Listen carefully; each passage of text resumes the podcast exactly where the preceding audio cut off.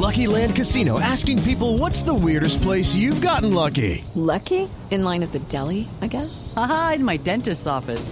More than once, actually. Do I have to say? Yes, you do. In the car before my kids' PTA meeting. Really? Yes. Excuse me, what's the weirdest place you've gotten lucky? I never win and tell. Well, there you have it. You can get lucky anywhere playing at LuckyLandSlots.com. Play for free right now. Are you feeling lucky? No purchase necessary. Void where prohibited by law. 18 plus. Terms and conditions apply. See website for details.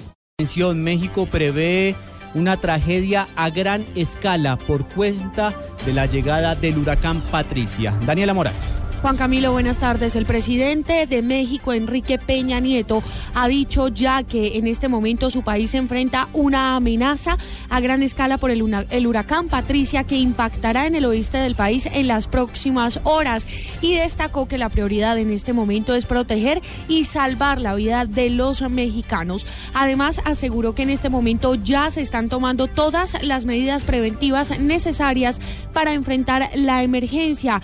Ha hecho un llamado también a las familias a extremar precauciones y a refugiarse en lugares seguros. Ha, ha dicho el eh, presidente Peña Nieto que ha ordenado a la Secretaría de la Defensa, a la Marina y a la Policía Federal aumentar su presencia en la región y apoyar a la población. Daniela Morales, Blue Radio.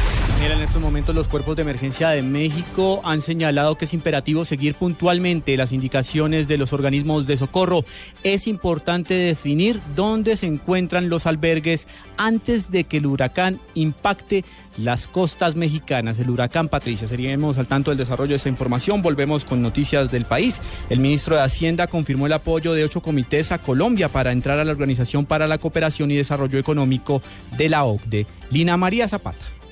El ministro de Hacienda, Mauricio Cárdenas, anunció que hoy en París, Colombia fue admitido en el Comité de Mercados Financieros de la OCDE, lo que quiere decir que a nivel internacional se avalan las prácticas gubernamentales en cuanto a regulación y supervisión en el sector financiero. Trabajando, pero con todos estamos muy seguros de lograr la aprobación, pero va a exigir, va a exigir que Colombia en muchos campos se modernice y se nivele con los mejores de la clase. Nosotros tenemos que estar entre los mejores de la clase. Con este ya son ocho de los 23 comités en los cuales ha sido admitido Colombia. El gobierno nacional espera terminar el proceso en 2016 y convertirse en el país número 34 en pertenecer a esta organización y el tercero en Latinoamérica. En Jericó, Lina María Zapata, Blue Radio. El Centro Democrático se quedó sin candidato a la alcaldía de Pasto porque al parecer estaría implicado en la compra de votos con mercados. Nos informa en Nariño Natalia Cabrera. El senador Álvaro Uribe expulsó del Partido Centro Democrático y retiró el aval al candidato a la alcaldía de Pasto, Julio Bastidas, por estar presuntamente implicado en la entrega de mercados a cambio de votos, esto en el municipio de Tangua. Los 80 mercados fueron incautados por la Policía Metropolitana. Coronel Javier Pérez. Eh, se pudo hacer la incautación a través de la información oportuna de los ciudadanos del municipio de Tangua, eh, la incautación de más de 80 mercados y eh, en otro procedimiento aparte, la incautación de 40 láminas de Ternit. Esto lo manifestaba la misma comunidad que era para poder eh, direccionar hacia algún candidato y estamos trabajando ya con Policía Judicial para determinar todas las versiones y determinar los responsables. Bastidas estaba entre los tres más opcionados en las últimas encuestas para la alcaldía de Pasto. Natalia Cabrera, Blue Radio. Y seguimos con información electoral. Esta vez tenemos ya la información confirmada de la ley seca y las restricciones que estarán vigentes en Suacha, en Cundinamarca, de cara a las elecciones del próximo domingo. Mariana Bolaños.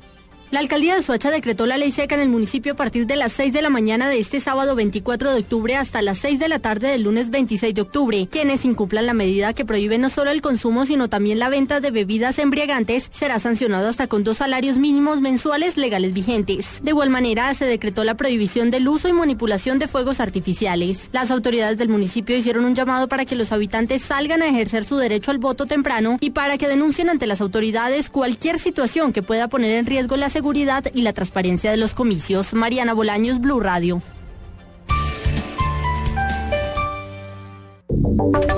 Y ahora en Blue Radio, la información de Bogotá y la región. En noticias del centro del país, Blue Radio estuvo en Cota, una de las principales poblaciones cercana a Bogotá con mayor amenaza de fraude. Allí los habitantes denuncian que la compra de votos es rampante y también hay riesgo de trasteo y transhumancia electoral. Diego Monroy. Durante una jornada que se realizó en el municipio de Cota, la unidad de recepción inmediata para la transparencia electoral recibió de la ciudadanía las quejas y las denuncias de los delitos electorales que podrían registrarse en este municipio cundinamarqués. Lauriel reveló que el tema del trasteo de votos y de electores, la publicidad extemporánea y la compra y venta de votos hacen parte de las denuncias más recurrentes de los ciudadanos en Cota. Cada una de estas denuncias será estudiada por Lauriel y una vez se revisen, se analizará la factibilidad de cada uno de estos casos. Posteriormente se remitirá a la unidad competente correspondiéndole a la unidad de recepción inmediata hacer un seguimiento a cada una de estas denuncias ciudadanas. Diego Fernando Monroy, Blue Radio. Una emergencia en un ascensor se presentó en el puente aéreo de Bogotá. Los detalles con David Gallego. Buenas tardes. Un nuevo caso de mal funcionamiento de ascensores se volvió a presentar en la ciudad de Bogotá. Esta vez se presentó en el puente aéreo donde cuatro personas, tres mujeres y un bebé quedaron atrapados en el elevador del centro aéreo. Después de las maniobras de rescate realizadas por los bomberos de la estación Garcés Navas lograron rescatar a los ocupantes y ponerlos fuera de peligro.